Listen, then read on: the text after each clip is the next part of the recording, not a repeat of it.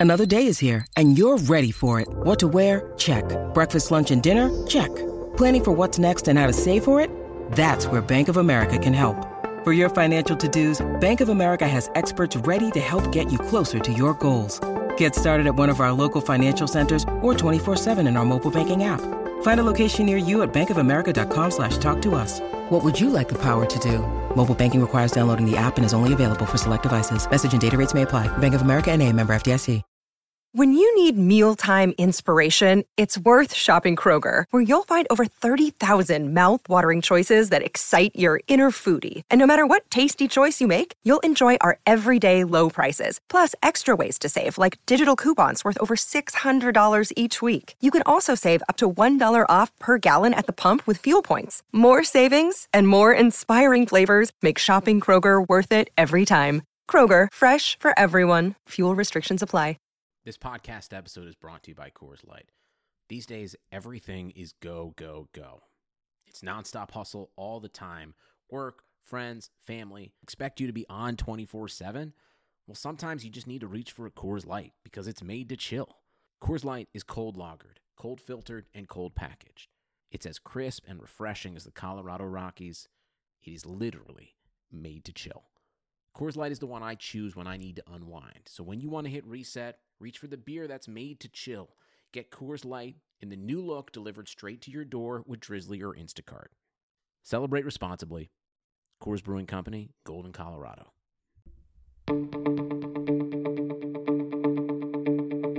This is the Cubs related podcast presented by CubsInsider.com. My name is Corey. I am joined, as always, by Brendan.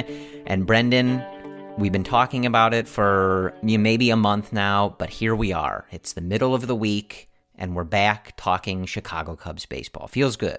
I, I don't know. I, I have to get back in the swing of things. I'm kind of like Jon Lester out here throwing 88, 89. So if I'm a little bit rough, then, uh, you know, I'll chalk it up to spring training. Wow, uh, starting the podcast off with a dig at Lester. That's a, a bold choice, but but That's not taking a dig. You're the one who was worrying about his velocity last episode. Well- I'm just stating. I'm stating facts. I'm not worried about his velocity. You're the one who's who's worried about it. yeah, well, we'll see. But I, I feel good. It's you know it's still sunny, uh, at least at the Yeah, moment here nice. in, in where Brendan and I are in Los Angeles, and we're we're talking baseball. So that that always feels good, I think. And speaking of Jon Lester, uh, allow me to transition on that note uh, to something I'm more than happy to talk about. Uh, we hear between the last time we spoke with y'all that number 34 will be getting the ball on opening day in Texas. So I think that was pretty much a foregone conclusion. Obviously, there's other. Was it though? I don't think. Well, I mean, I think there's other worthy candidates in this rotation, but it kind of just feels like uh, unless Lester takes a major step back, like as long as he's still doing his thing, that's going to be his spot until he's not on this team anymore. No, I get it. I honestly, if I were to bet on this, I, I would have given it to Hendricks just on, on on betting alone. But uh, yeah, I mean, look, Lester getting the nod is is just another check mark on his illustrious Chicago Cubs career. So yeah, he deserves it. It doesn't really mean anything at the end of the day, but um, still fun to watch. Yeah, and I mean, he talked a little bit in some of the locker room interviews out in Mesa when the beat reporters were asking him about this. That you know, obviously he's got bigger aspirations and bigger goals, uh, and and you know he doesn't look at any of this stuff as individual, really, uh, especially anymore. Uh, you know, but I think he this puts him as uh, the lefty in Chicago Cubs history with the most of these types of starts, uh, opening day starts. Uh, you know, and he just talked about how that's cool, and especially in a rotation like we were just sort of mentioning with the other names that he's in this rotation with, it it does mean a little something to him, uh, you know, to consistently get that nod. Interesting though, I, I obviously you're not going to push Jon to the four, but I, I think it it's would have been an interesting narrative, uh, Brendan, had they gone with the three either former major league Texas Rangers or members of the organization uh, had they gone Yu Darvish, Cole Hamels, and then Kyle Hendricks, who of course the Texas Rangers uh, were nice enough to give to the Cubs for Ryan Dempster somehow. So you know that's pretty cool, uh, but that's not what they're doing. So Do you remember that that Rangers deal? Not to like sidetrack here, but I, I think it's kind of fun when we bring it up. The uh, the Hendricks Dempster deal. Do you remember what happened prior to that deal actually being finalized? Was that the Dempster was going to go for Yes. Vizcaino on the Braves? Yes. Yeah. So yeah, good call. Yeah. I I remember this so vividly because I was so excited. But yeah, there was a deal in place to send Dempster to Atlanta for Arodys Vizcaino. Um, did not happen, and the rest is history. But also, do you remember who came back in that Rangers deal as well? Is that uh, either CJ or. Grimm? Right, one of the two. That is for the Matt Garza deal. Ah, But Christian Villanueva came back. Not, not no noteworthy name there, but that was the highlight of that package. And I remember the moment that we dealt Dempster. I went to Fangraphs. I looked up Hendricks. I'm like, oh my god, like a sinker baller. You know, low velocity, nothing to be excited about. And oh my god, we were we were all very wrong there. Uh, so it's a nice little trivia for you to uh, start the pod today. Yeah, and I would have to go back on the timeline. I, it was either one or the other, but I was in the Dominican with the Texas Rangers, I believe, when the Ryan Dempster trade happens. Um, Am I going to take credit for Kyle Hendricks and getting him to the Cubs? No, but you can give it to me if you want. I was technically in the Rangers organization. You weren't even in the country. I was not even in the country. Um, I was in the country. I mean, I have more credit to, to bring Hendricks over here than, than you did. You weren't even in the country. I look, I was down there with the assistant GM, AJ Preller. Did I get in his ear? You know, who knows? Maybe I pushed this trade to happening. You, Brendan, you can't prove that I didn't. Um, so All right. yeah. Uh, on that note, actually, you know, speaking of the Rangers, just rather quickly, it was in, it was kind of cool to see uh, Jose Leclerc sign an extension with them because he was actually on that Dominican Summer League team when I was there.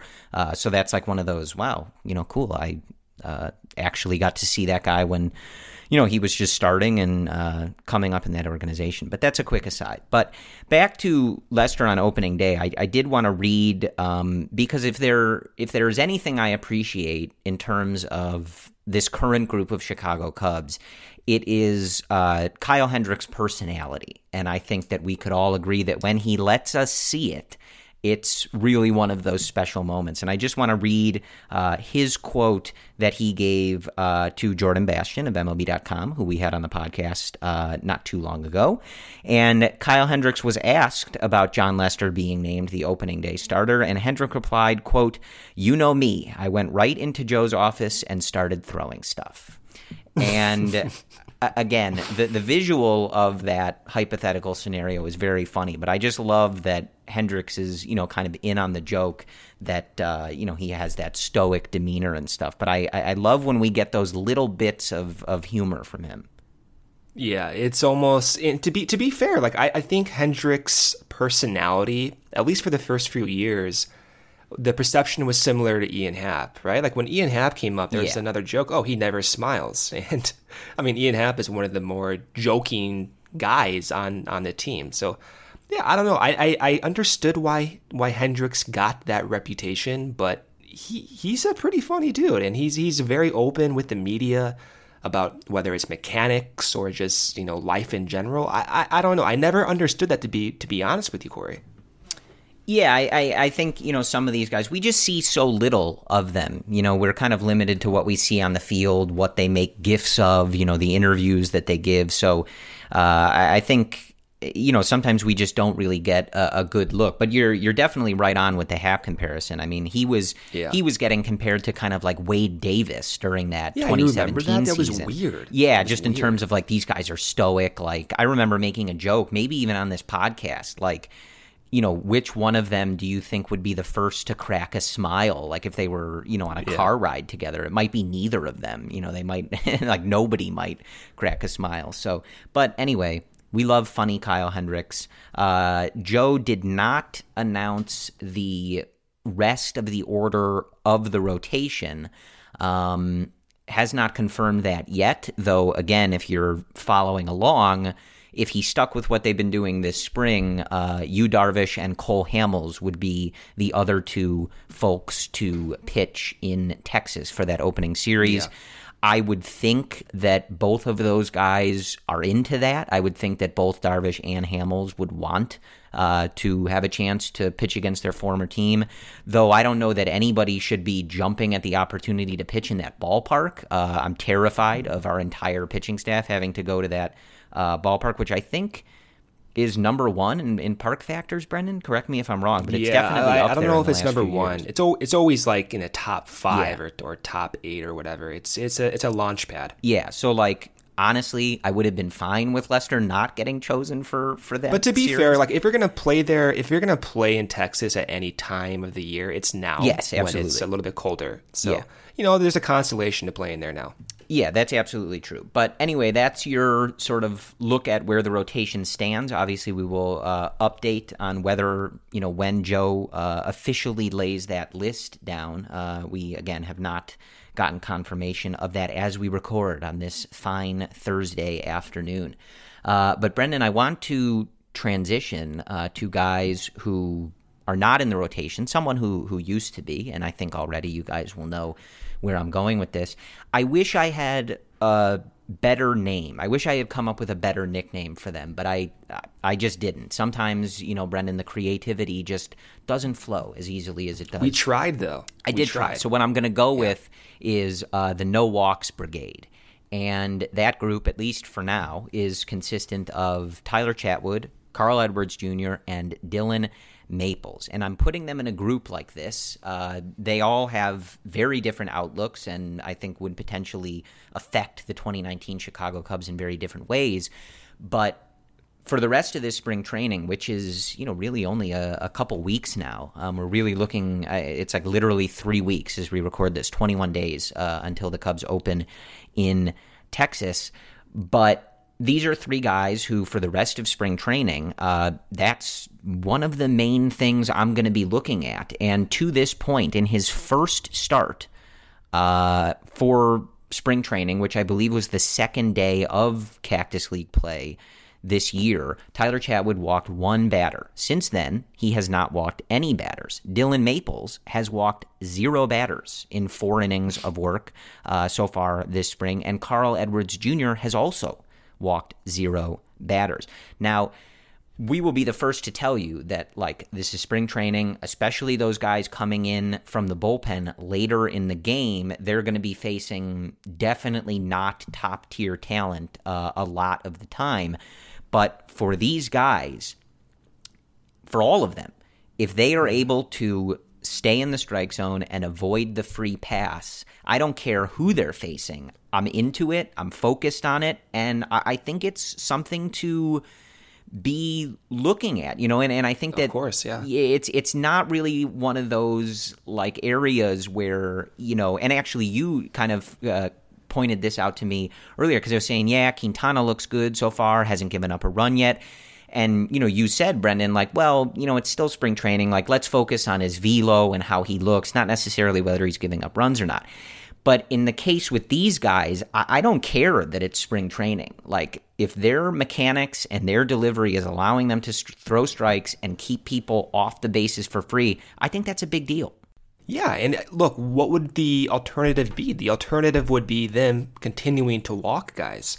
And I mentioned this on the last podcast episode, but I, I don't put too much stock in something unless I actually see a difference in terms of like mechanics, right? And for Chatwood, you know he's making these obvious changes. He's not doing the glove tap. For Carl Edwards Jr., it's similar. He's doing the Kenley Jansen, uh, Clayton Kershaw delivery type thing. Again, that's a tangible difference. For Dillon Maples, there's nothing like particularly different that we've heard about. I haven't seen him pitch yet, so it's hard to say. But, you know, we know within Arizona the Cubs actually have this new pitch lab thing um, that we're hearing a lot about. And I think uh, The Athletic and Sahadev did a, a great piece on it. If you don't subscribe, just subscribing to read that post is worth your money, in my opinion. And I think in addition to those three guys, Corey, from what we're looking at this spring training, there's so many other changes. Like, and no pun intended, but it's Jose Quintana's changeup. He's throwing and trying to develop another pitch. And likewise, so is Carl Edwards Yeah, Jr. we saw you point, that. You, yeah, you pointed it out. You were watching a game and you saw this change, and you're like, what is Yeah. this? And like, yeah, you go look at the data. Edwards Jr. threw basically no changeups the last three years. Now he's working on a changeup in spring training. Why is that the case?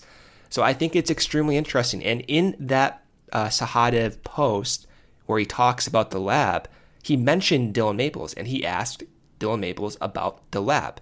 And interestingly, it, it kind of goes, I think, beyond this discussion per se, but when Maples broke down what he knows about himself from that lab, he knows he can't necessarily attack the strike zone with high fastballs for reasons including um, suboptimal spin rate for where he lets go of the pitch. Again, go, you gotta go read the post to, to see all this, but I think when you get this information and you try to change your approach, your mechanics, and you have a month to incorporate these all these adjustments, it's worth following. And so yeah, you have Maples, you have CJ, you have Quintana, you have all these guys making adjustments, and it's worth following. So rather than looking at the runs prevented or strikeouts or Corey, even like to a degree, even walks, even though we're highlighting it, it's what they look at that's differently, like what we see that's different. And yeah, if it lines up to be the fact that, hey, we're not giving up base hits or runs or walks, we understand that. But I don't think you should throw that away necessarily, like you're saying. Yeah, for sure. And the, the, pitch staff stuff is really interesting. We've talked about some of that stuff before. And, you know, uh, I think especially it came up when we talked about Luke Hagerty kind of like reviving Yeah. his career with, with some of these technologies and, and video equipment and things like that. And, you know, my only real thought on it is just I'm glad that the Cubs are embracing this. I'm glad the Cubs are bringing in people, you know, to try to be, um, you know, I don't know if they're going to be at the forefront of it, certainly. This technology's been around.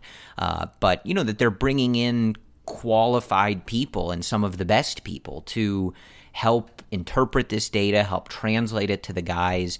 And, you know, this is the type of stuff that, like, it's important that they do that and they figure out a way to communicate this stuff. Because we've heard Jon Lester talk about stuff like this before that, you know, he's not super into this data um, in in a numbers sense. But if they have the people that can communicate to him the physical manifestation of some of this stuff, he'll listen and, and he'll pay attention and he'll he'll he'll do it. He just doesn't want to be told, "Oh, your spin rate is X, and you know you need to do X, Y, and Z." Just And I and I I, I, under, I understand. yeah, that sure, too. it's hard for some of these guys.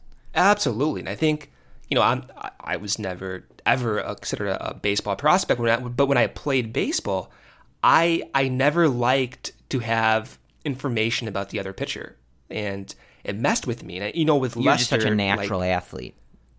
I just You just like to strap man. it on I'm and look- go. I'm looking fastball. I'm adjusting. So, but but for but for Lester, like you can understand why he thinks like that. If you look at his just overall history, he has problems throwing to first base, um, and he's a guy who has one of the most uh, uh, repeatable deliveries in the sport. I mean, look at his tunneling. You look at his tunneling from pitch type to pitch type; they're identical. So for someone like for Lester, yeah, you don't need that necessarily, but um, that that does not come as a surprise. And then you have someone like Hendricks who like dives into that and looks at when he's good and when he's bad, and he tries to change when he's bad based on all these high tech, slow mo, high resolution cameras when he's good. And I think, yeah, you have a ton of data, but I think what the Cubs are doing that's that's really encouraging is managing that with incredible visuals and actually throwing out the data in a visual interpretable sense. And for someone like Hendricks that got him through his 2017 dry spell. And that continued on through last year and we saw the same guy that we saw in 2016 so yeah this stuff is really important and it's not for everyone like like Lester was saying and I get that. But I think you know seeing again Carl Edwards Jr. incorporate more changeups and Quintana that's a byproduct of having guys who are on the forefront of this technology and Theo and Jed in the front office hiring the right staff to actually successfully incorporate something like this in which is it's fun to watch Yeah, and I and I think this is one of those things where I, I you know I don't I don't know uh, you know exactly where to put 100% of the credit or whatever for this stuff being integrated. But I think this is a good example of why you and I, in particular, were quite intrigued by the promotion of Tommy Hottovy to pitching coach because Yeah. and you know this isn't to say like look I'm not I'm not an expert on Jim Hickey I'm not going to you know claim to really know what he's about or anything um, but this just this stuff and really going leaning into this stuff feels like something that is easier to embrace and, and going to be more accessible for this organization with someone like Hottovy in that role. And it's also why one of the intriguing parts of that hire was that he already had this rapport with the members of this staff. And, and I think that the. Lester thing really speaks to that. Like this isn't some new hip new age guy, right, coming in from outside the organization and trying to bring this data to them. This is someone that they know, someone that they trust, someone that they've worked with, and someone they've gotten results with who is going to be really good at finding a way to say, okay, the way I communicate with Cole Hamels or Jon Lester may be completely different than the way I communicate with Carl Edwards, but Tommy Hottovy should know how to do that. He's worked with these guys before. So I think that's, you know, kind of an example of why that uh, promotion was exciting to us. Yeah, and there was one other under the radar move that the Cubs made this offseason, and it was promoting um, this minor league pitching coordinator coordinator named Brendan Segara or Segara. And this guy, guys, has like a huge database of high resolution pitch grips of a lot, a lot, a lot of players. So what I've been reading about is Brendan Segura goes to other pitchers who are open to, to listening. And if they want to develop a new pitch, hey, look, they have high quality footage of Clayton Kershaw or Rich Hill's curveball grip. Let's try to play around with that. Let's include all this high tech, you know, StatCast TrackMan data and see what it looks like underneath a microscope. I, I think that's that's the cool part about what the Cubs are doing right now. And even um, for Segura, he's not working with the big league guys per se. He's working with the guys in AAA, in AA. And there's another example of Duane Underwood Jr. And this this one was, I think, the highlight of the Sahadev piece. And Duane Underwood Jr. was former top draft pick many years ago. Some issues. Was actually up in the in uh, with the Cubs last year, as we all know. And he's working on a new curveball based on this new pitch grip that Brendan Segura kind of discovered for him. And so far, it sounds as if it's working pretty well for him. Yeah, absolutely. So is, this stuff is cool. Um, you know, we'll we'll see how it translates for all of these guys, and you know, of course, I think a lot of the organizations are starting to uh, adopt this stuff. So it you know may not necessarily be a market inefficiency, but I think the Cubs have have embraced it, and it, it sounds exciting to see what they're able to uh, do with this stuff. Particularly, just going back to something that you mentioned, uh, the the Edwards changeup from the other day was was Yeah. rather interesting to see. It's it's uh, and he struck out Tommy La Stella uh, on said pitch. So, and it was just one of those pitches where you know I we don't get the velo reading on the MLB TV, uh, and so I went back and looked at the signal that Wilson dropped down, and indeed we got the four finger wiggle, which uh, unless they have some secret code we don't know about, that means changeup. So. Do you understand the catcher signals? Like even when someone's on second base and they have like an indicator, do you understand that? No, not when they're on second Okay. base. No, I was just curious. Yeah, But yeah, I, mean, don't obviously the understand that either. standard ones are, are pretty easy, and those of us that have uh, been paid in their lifetime to cut up minor league video, I'm pretty well versed in. What is uh what is five? What's five fingers? Five, I'm not positive. That might depend Yeah. on the pitcher. Okay, but like three is what? Three would be a slider, two is curveball, one is fastball, one with like a little movement or whatever on the finger is Yep, usually yep, like a cutter Little- or two little wiggle. Okay. Wow, Yeah. look at you, man. You were you were a uh, front office executive there.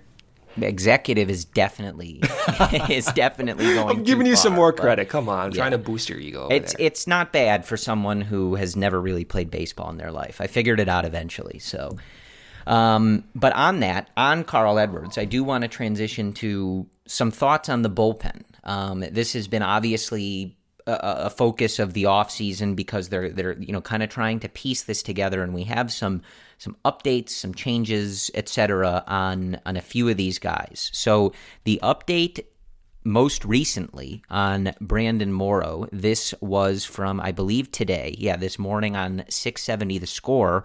Uh, them tweeting out that Brandon Morrow expects to be throwing off a mound in about two weeks. Uh, again, this was from this morning, Thursday, as we're recording this. Uh, and he says that he is in the final stages of his rehab. So that is good. Uh, obviously, you know, still probably not ready for opening day. You know, we'll see if they send him out on a rehab start, if he does some sim games, whatever their plan is there. But, you know, I, they don't necessarily need him right away. I, I think they we've discussed that they should have the guys to handle the closer role.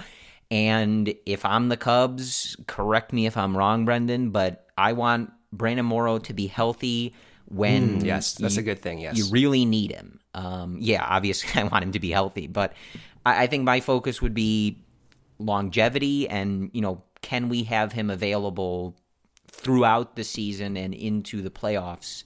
Uh, you know, rather than can we have him immediately? I'm not really sure that that would be anybody's priority. So that's good news. He's he's getting yeah, there. Absolutely. Again, we'll have to see when he does throw off a mound that everything is okay and all that. But for now, positive steps, right? Uh, Mike Montgomery on March 4th threw 29 pitches in two simulated innings. This info again coming from Jordan Bastian from MLB.com. Uh, he says his goal was just to come away feeling healthy and strong, which he did. So that again yes. progressing nicely as well. So those are two good points. Uh, Brad Brach, who you'll remember that the Cubs signed this offseason, had his deal restructured. Uh, he had a viral infection uh, when they were going over the physical and all that. And I think the long and short of it, Brendan, is that the Cubs wanted to restructure it uh, just because that gave them a little bit of pause. Uh, they're not, you know, they mm-hmm. wanted to cover their bases in case uh, something health wise comes back uh, or you know he's not as effective whatever but it came up in the physical and it just restructured the deal. Really not that big of a deal. He pitched in the game on wednesday throwing an inning uh, of no run ball no walks one strikeout allowing one hit. So they restructured the deal everybody's moved on. He's pitching for the Cubs, so that seems like a making fine. less money too. I think the the guaranteed salary now is 1.65 million or around that ballpark, um, with incentives that are not entirely clear, but it sounds as if he can make substantially more if he is indeed healthy. Yeah. So uh, again, uh, you know, obviously, I am not not good that he had the viral infection, but seems to be over it. They've figured out what they needed to with the contract, and we're going to, you know, move on and proceed from there. Um, not as good of news. Uh, the lefty that the Cubs signed, uh, who was previously with the Milwaukee Brewers, Xavier Cedeno, uh, once again, this coming from Jordan Bastian, uh, friend of the podcast. So we're probably going to defer mm-hmm. to him. He's he's our beat writer of the podcast, at least uh, until somebody wants to uh, jettison him from that position. But uh, on March sixth, Jordan tweeting that lefty Xavier Cedeno still shut down from throwing, but pitching coach Tommy Hottovy said there is still time to get him in enough games this spring, barring any other setbacks. So not great. This is a left wrist issue that he mm. is dealing with. Um, not great news, but again, you know, this is kind of why the Cubs put all these eggs in their bullpen basket, and you're kind of just hoping to find some that stick, right? Yeah, and I, am kind of disappointed with Cedeno just because he he looked interesting, and you know there still are guys on the market, especially lefties, that may have made sense or may still make sense depending on what Theo decides to do. But I mean, you look at someone like Tony Sipp, who's still on the market, mm-hmm. who's had a successful career. He's a lefty, probably won't make that much money. Um, and so the Cubs like intentionally chose Cedeno for financial purposes, but he's still good. So that that one does suck. Um, and right now, like time is his enemy. It's not like a terrible injury per se, but when you're competing for a 40 man roster spot come opening day, and then, of course, a 25 uh, man roster spot specifically, you need to play. And we're three weeks away from yeah. the season starting. And that, that that's the part that sucks. So, right now, like, I would be really surprised if Cedeno is a Cub come opening day. It's unfortunate, but that's just a reality of the situation right now, Corey. Yeah, I think that's a good point. Um, you know, you obviously want him to be healthy and getting the shot, but that that is part of the deal when you look at how this roster is structured and obviously who has, you know, kind of a guaranteed spot on this team you know, for a lot of these guys, this is their shot to kind of make their impression and, and break yeah. camp with this club. So obviously being behind the eight ball is is not where you want to be. You know, and it, it, it goes back to what we were kind of discussing before. Like, I don't know what role they may anticipate for Tyler Chatwood going forward. Um, but, you know, in, in the game on Wednesday, he goes another three innings. He doesn't walk anybody. I don't believe he allowed any runs. He got two double plays.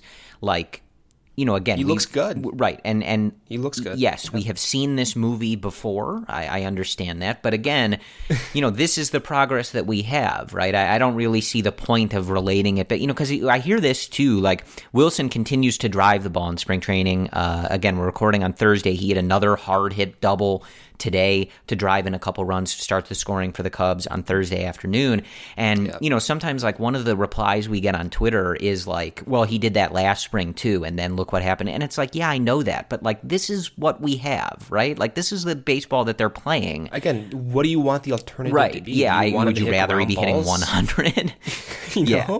So this is what we got. It's it's progress. Let's let's build off of it, not worry about whether it meant anything in the past or whatever. But but specifically on Chatwood and, and just getting back to that kind of thought on the bullpen, like when you have someone like Chatwood looking good, and again, I don't know what role they will anticipate for him going forward. You know, Montgomery getting back in the swing of things, and, you know, he's always been very productive for this team. Someone like Edwards, you know, looking good, looking like the, the better version of himself. Someone like Maples that we've talked about a lot, you know, maybe finding something in, in a way to kind of rein in that command issue. Like, you look at someone like Cedeno and it's like you need you got to get out there and you got to make an impression because other guys are are making impressions. And I'm not saying that, you know, Chatwood's going to have X role or that Maples is going to break camp with the team. I don't know, but they're they're doing their thing. They're making improvements, and you know, so I think that that's that's that's key. That's that's what these opportunities are for. So, if you had to pick one guy from your no walk brigade mm-hmm. to actually turn it around, so we're talking about Maples, Edwards Jr., or uh, why am I forgetting the last name? Chatwood. Chatwood. So if you had to pick, if you had to pick one of those three to actually turn it around, who are you picking? Edwards, like, I think, is my really? my gut so, so, reaction. So basically, you're saying, okay, you know what? If Edwards is fine, then I can live without Chatwood ever being valuable or Maples ever, ever being valuable. That's that's your, oh, that's your final pick. So you're saying I get to pick one, not who do I think? No, you have to pick. Yeah, you have to. You you you can pick one to be oh. successful. I might still pick Edwards, honestly, because like I think you know last year was more they had kind of planned on on Chatwood being in that rotation. Obviously, when Darvish gets hurt, you know, having Chatwood be not an absolute mess, I think would have been more valuable to this yeah. team. But as we talked about, I just think like Carl of that group, especially, has I think the smallest hurdle to overcome. I think the yeah, command problems for the other two are a bit more yeah substantial than For than sure. Carl's. Uh, but I also think that like and you know you could probably say this about Maples, but we just don't have the the sample to really confirm that at the major league level.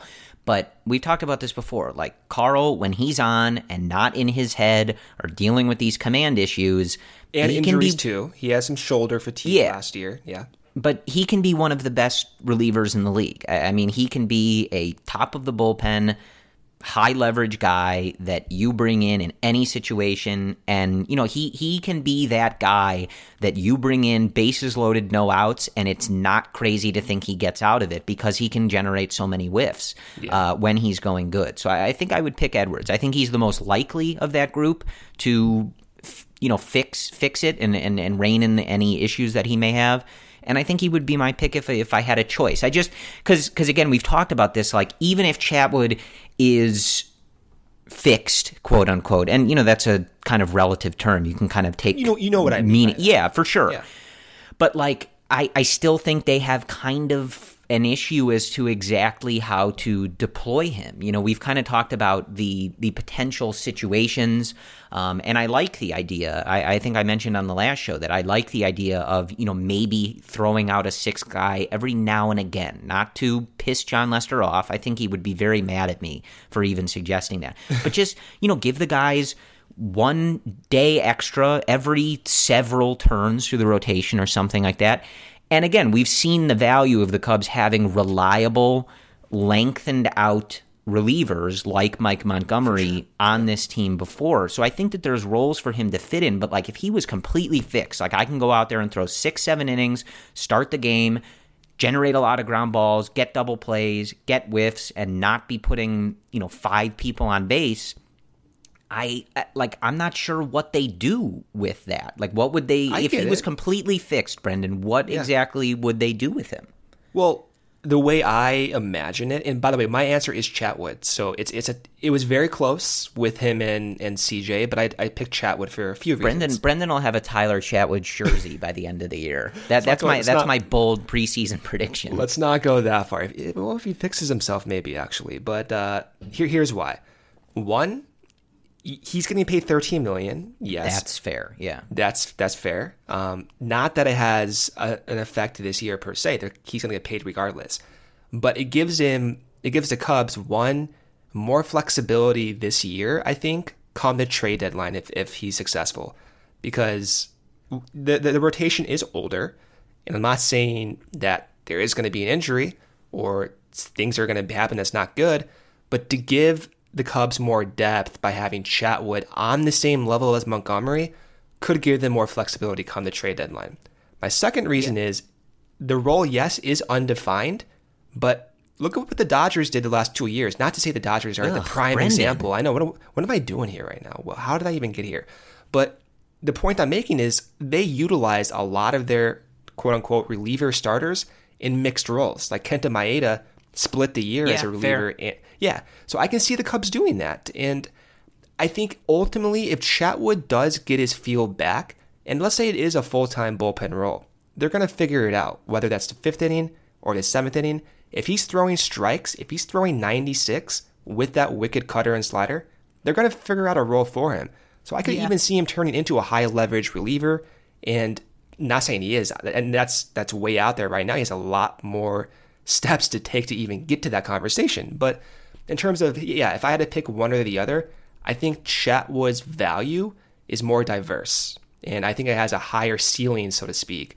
But if everything is constant and all the Cubs really need is to solidify that bullpen, I can see you picking CJ. Yeah, he's going to be your seventh or eighth inning guy, maybe even a closer option if he does take that next step. So it's a toss up, but ultimately, for those reasons, I got to go with Chatwood. That that was a very compelling argument. Normally, wow. uh, I'm gonna I'm gonna save this recording and just yeah. Normally, I'm not as like thoroughly convinced of something after wow. you you throw out an argument, but that was that was pretty good. So three I, years doing a podcast. This is the first time yeah, I've ever convinced you. Okay, I, I think that. Uh, maybe I, I lean towards Edwards just because those times that he does come in and the command isn't there, they're so deflating and like depressing. Yeah. And I think you combine that with the uncertainty with Brandon Morrow and obviously the lack of like major additions to this bullpen. Oh, I get I, it. Trust me. I yeah, I guess I would just feel way more comfortable if Carl is the best version of Carl. But that you you do make uh, some really good points, and we saw this this last year with Chatwood. And again, I mentioned in a moment ago that he got a, a couple in his last outing the other day.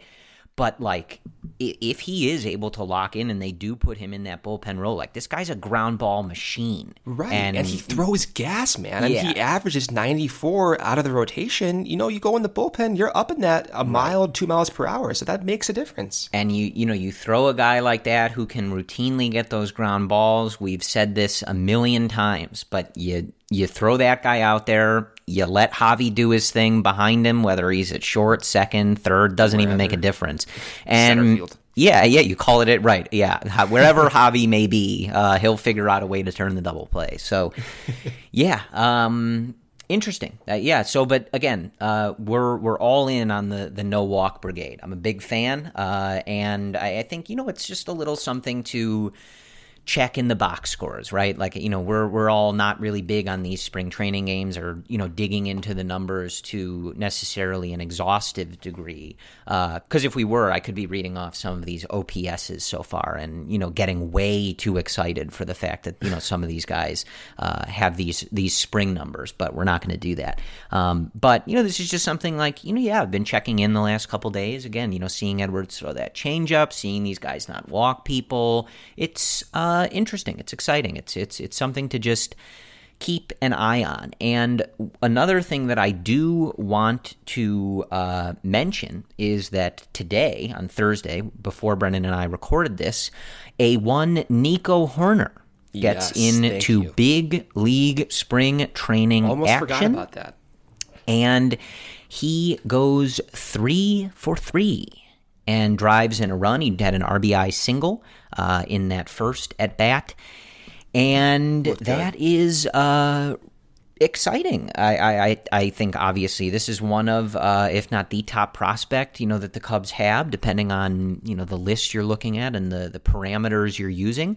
Um, but this is someone to definitely keep an eye on if you are not paying attention already. So to see, you know, someone like that get into big league camp and and you know make an impression and get some hits and get those you know kind of first accolades out of the way for Cactus League play is exciting. And you know, I think uh, we we I, we always love uh, Theo's quote about the the best you know farm system is when they're on the major league team with rings around their fingers. and I think that it's while that's obviously exciting and, and we love to point out, you know, how young some of the Cubs talent is, how young someone like Ian Happ is and, and some of the stuff he's been able to do already always good to see that system replenishing in any way, right? The Cubs obviously yes. do not have a top rated system right now but even even when those are you know that's the case seeing those next guys and and getting them into the fold and seeing them with this group is exciting Absolutely. And we have Todd Johnson, a Cubs insider, who, who does a great job following the minor leaguers. And of course, you have Brian Smith, uh, at Cubs Prospects, who's doing phenomenal work, but they'll be the first to tell you that yes, the, the system is not ranked as like a top 10 system, but that's because a lot of their current quote unquote top prospects are right now 18, 19, 20. And they're in the lower levels, and we're finally seeing them shuttle through the system. But as far as Nico Hoerner goes, I'm not going to be surprised if he's called up this year. I, I, I said this maybe a few months ago, but he's a college bat from Stanford, a history of success in college, a quick history of success in the AFL just this past October, and he's done nothing but hit. He had a few uh, small injuries that kind of sidetracked him, but he's following the same path as a lot of former prospects. Like, look at Schwarber, for example. I don't think any of us thought Schwarber would have been called up the time he was called up. And I think, what was that? That was 2015. Yeah, 2015. Wow, time goes by fast. But if you remember the story around Schwarber at that time was, yeah, we're going to call him up. He's going to play just this weekend in Cleveland to DH, and then he's going to go back down. And guess what happened? He played a significant role that season. And Schwarber was drafted just the prior year, just like Hoerner was. So when people are saying, hey, you know, Hoerner, if he progresses through the system, I would not throw it by the Cubs to not call him up. And Ian Happ's a little bit different, but you look at, again, just the, the history of this front office. They surprise us when they call up their guys, besides Rizzo, besides Bryant. Other than that, Schwarber was called up early, Happ was called up early, Addison Russell was called up early, and they eventually played significant roles that year when we least expected them to. And I'm not saying that, that Hoerner's going to do that, but if there's an injury, if if something, if Addison Russell does not work out this year, if Descalso does not live up to expectations, look, if Hoerner's hitting 350 down there in Double A in Tennessee, he may get a shot. And just like how we were cautioning spring training statistics, I don't really care if Hoerner's out there looking good, if he's hitting line drives all over the place, looking healthy, taking pitches, hitting for power those are all good signs. And I think we should relish in that. I think we should be excited to see guys perform well in spring training. And that's why spring training is so fun to watch. And you can get tickets to spring training through SeatGeek because getting tickets online can be far too complicated. With hundreds of sites and varying levels of reliability, it's hard to know who to trust. That's why SeatGeek is the way to go. SeatGeek pulls millions of tickets into one place so you can easily find the seats you want for a price you're willing to pay. There's nothing quite like being there in person, and SeatGeek will get you closer to the action for a great value. SeatGeek is designed to make your ticket buying experience easier than ever. Plus, every purchase is fully guaranteed, so you can shop for tickets on SeatGeek with confidence. I have the SeatGeek app on my phone, and it's by far the easiest way I found to shop for tickets. I just use SeatGeek to buy my spring training tickets. In about two weeks, my family uses SeatGeek to come out here from Chicago. It's the best. It takes no more than five minutes to go on, find the ticket you want, buy them, done. Best of all, our listeners, you guys get $10 off your first SeatGeek purchase. Just download the SeatGeek app, enter promo code Cubs related today. That's promo code Cubs related for $10 off your first SeatGeek purchase. SeatGeek, life's an event. We have the tickets. To go with that point as well, like Ian Happ last year, the reason he started at leadoff was because we all saw what was going on. He was hitting the hell out of the ball in spring training last year. Mm-hmm. Joe saw that, and not to throw spring training out of the value per, or out of the uh, discussion per se, but coaches do see that, and those types of performances do make impressions on guys. And I can see Maddon really liking yeah. what he sees from Hoerner, and kind of, you know, with the front office, pushing them along the, the fast track. Yeah, well, and, you know, I think obviously with the middle infield situation what it is, I think right. obviously he's an interesting guy to keep an eye on because uh, obviously. Yeah. No idea what anyone's expecting of Addison Russell when he's done serving his suspension. And, you know, they're going to try I would think Ian Happ a little at second base. You're going to see Descalso there. You're going to see Ben Zobrist there. You're going to see David Bote there. But, you know, yep. who knows how that actually shakes out. And, you know. Just, I mean, yeah, like what I'm saying is like, don't think that it's not a possibility yeah. because it is for sure a possibility. Yeah. He's in AFL. He succeeded. Same trajectory as Schwarber. Same high hit tool. A good defensive floor. I could see it happening, Corey. I think it could happen sooner than we think. The only reason it would not happen is if the Cubs had so much success early on and they may wait till September. That's the only reason why I think it could not happen. Or, God forbid, Hoerner just doesn't live up to expectations in Double A. If he just does what he's what he's continuing to do, I could see him like coming up even before September.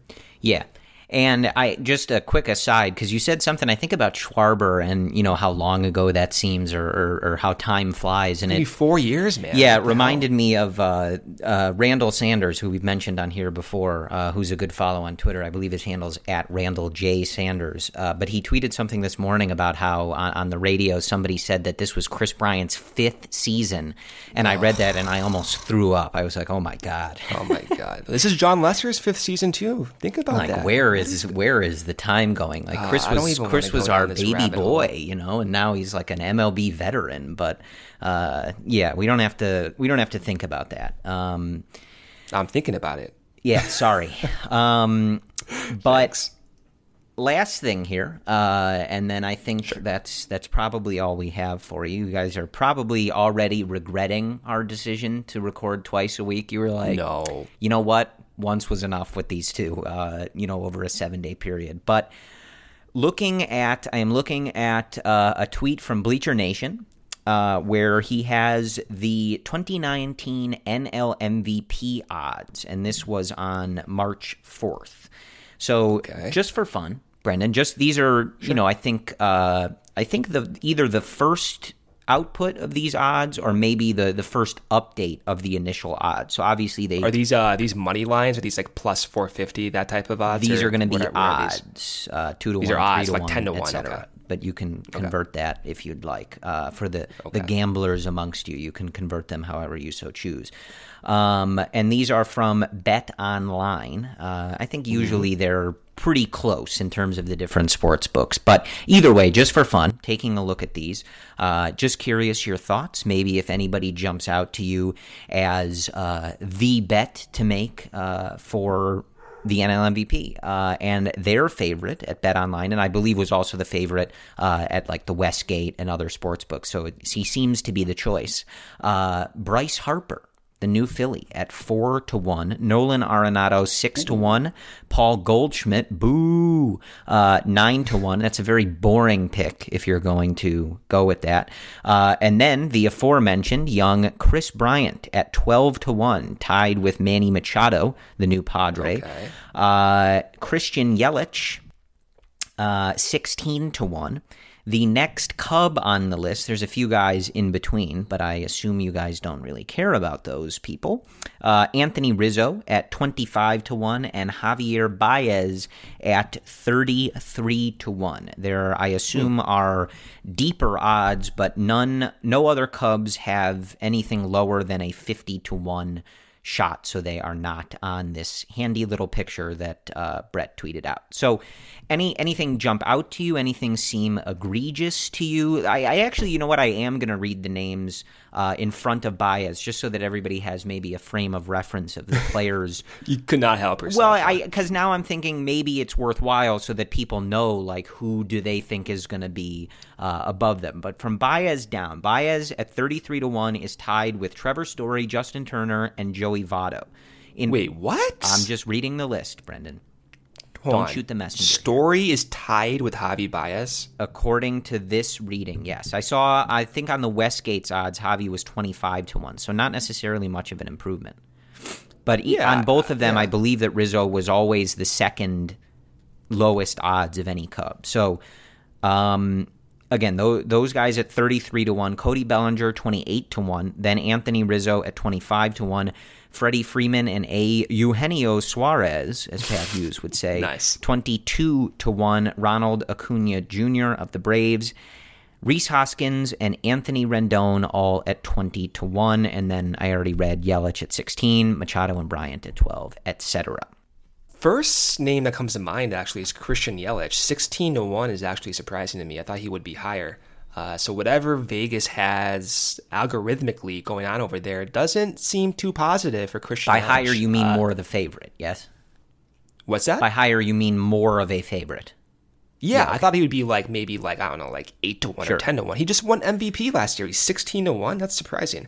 Uh, so yeah, whatever Brendan Vegas has going on over there. the the Dodgers on this podcast coming to the defense of Christian Yelich. I don't know what's going on here This today. is this but- is the gambling spirit Ah, okay. inside me. That's fair. This is That's the- fair. Money money speaks objective Right. uh, objectiveness. especially in LA, Brendan. Rent's high. Of course. Yeah. yeah. Uh, other than that, I think like Kris Bryant, twelve to one is fair. Uh, that's a what fifth on the list, if I'm not mistakenly uh, thinking about this. But I think yeah, fifth is or twelve to one seems about right. Javi is too low, man. He's too low. I know the projections for him are variable, but I still think 33 to 1 tied with Trevor Story, that that's that's not accurate in, in my eyes. So apparently people are betting too much on Trevor Story is what I'm taking out of that. And Rizzo 25 to 1 if I'm remembering that correctly, that that seems about right as well. With Rizzo, he just gets kind of downgraded because he's a first baseman, right? Yeah. Like you look at someone like Kris Bryant and even Javi and Yelich; those are premier positions. Center field, shortstop, third base to a degree. Bryant can play left field, right field, center field as well. Those are premium positions. First base is not. Um, if I had a bet on this, I, I would not bet on Harper. I would not bet on Machado. I, I, I would go with Bryant. I really would. I would go with Bryant just because he has the positional flexibility. I think his shoulder injuries are behind him.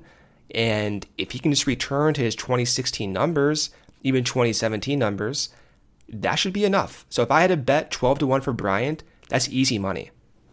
Yeah, I, th- I mean, I think you know we're all kind of on that Kris Bryant revenge tour thing, so I think that's uh, a good one. objective about this one. I like, Like, I'm not gonna Acuna in there. I think uh, you know they've Yeah, it's a good they've got some interesting stuff going on there. I think he could be a, a sneaky pick, though. He's one of the you know uh, top guys in that list, so you're not exactly going to make too much money on that.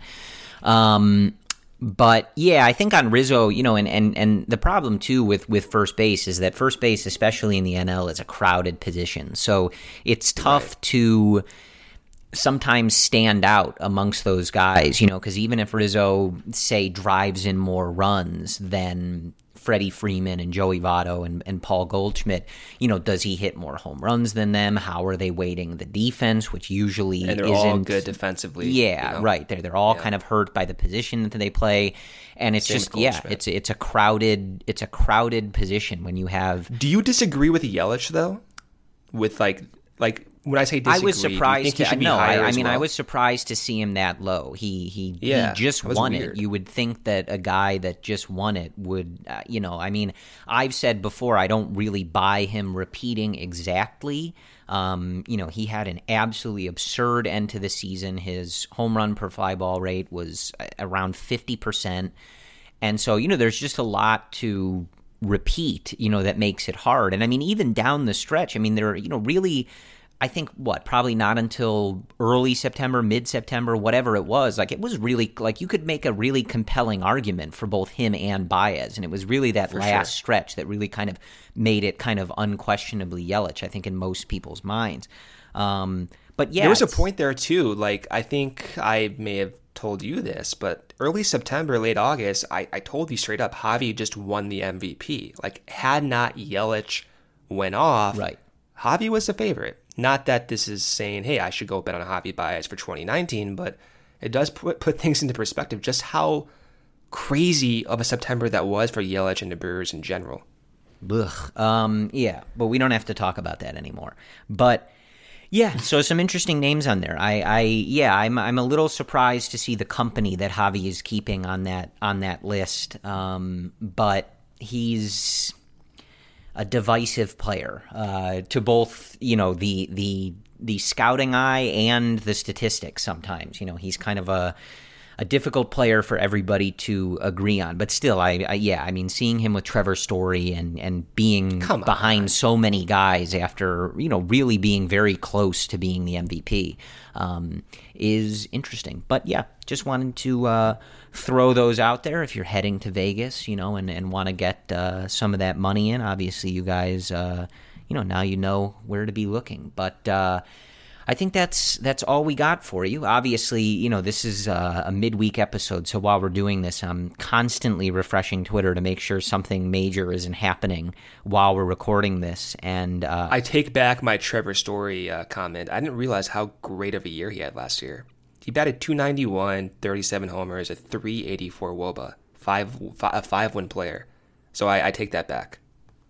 Well, I'm covering yeah. myself. That's a that's a cra- that's a crazy year. I didn't realize it was that good. Well, regardless, he's not Javi Baez, and he never will be. So that's that's something to keep in mind. I think the MVP uh, voters factor that in, right? Like, is this guy Javi Baez? Yes or no? It should Uh, I. Think should that that's one of the one of the criteria that they vote on. But um, I believe, unless I am mistaken, that before you or after you guys listen to this on Friday morning or during or whenever you guys uh, get that in there, we will. Oh no, we do not have you Darvish tomorrow on Friday. As I'm looking at the thing, so never mind on that. I was going to say, of course, Darvish would be the one starting uh, after we record the podcast. So if he's you know lights out again or something, we won't be able to talk about it until Monday morning. But either way, um, we're gonna, you know, again keep an eye on on the no walk brigade, and and hopefully I didn't jinx him. We talked about Chatwood the last time he got through an outing, and then he came back again in between podcasts and didn't walk anybody. So I think safe to say that we're not jinxing anybody. But if Dillon Maples and Carl Edwards Jr. come out in Friday's game and both walk someone, you can tweet at me. I'll I'll wear that badge and Yeah, I'll be fault. I'll be upset. I mean, I, I you know I'll be upset about it too. So, but I yeah, I guess I would have to kind of take the blame for specifically grouping them together if uh, something happened with them. But otherwise, uh, you know, we as always will talk to you guys on Monday. We'll record on Sunday evening or Sunday afternoon and catch up on whatever has happened in the meantime. But again, we are about exactly three weeks from the Chicago Cubs and Texas Rangers taking the field in Arlington for regular season baseball. So enjoy these last few weeks of spring training. Keep an eye on the, the, the young guys, the veterans, and, and how everybody's progressing as we get towards opening day. Because again, we are about three weeks from strapping it on and going, folks. So uh, for those of you like Brendan and I, we've got about three weeks before the anxiety kicks in, and you know we're Oh, yeah. obsessing over everything. More like more like a week and a half probably. Then the anxiety really starts to kick in.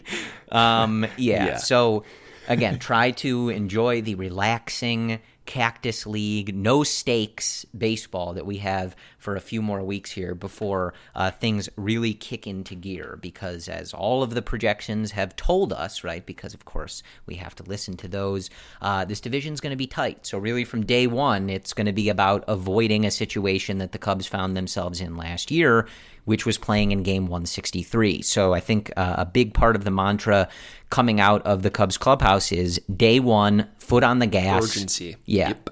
Yep. That's it. Straightforward until this division is ours once again. So, again, as always, we thank you guys for listening. And uh, whether they are continuing to play spring training games and we're focused on whether guys are walking people or not, or they are playing in Arlington on opening day, go Cubs.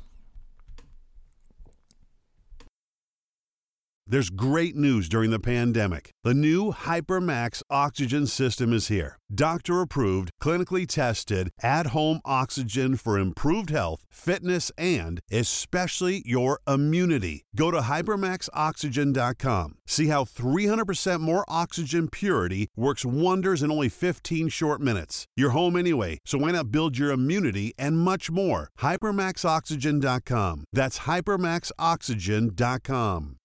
Sugar Ray Leonard, Roberto Duran, Marvelous Marvin Hagler, and Thomas Hearns.